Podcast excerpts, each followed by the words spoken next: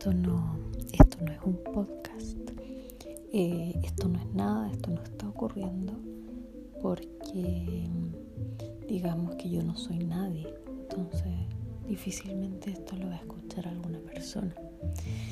De hecho, no le he dicho a nadie ni le voy a decir a nadie que estoy haciendo esto, ni siquiera a mi familia. No quiero que sepan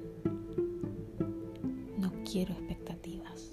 Me cargan las expectativas. Nunca he sido buena lidiando con las expectativas. Así que esto no está ocurriendo.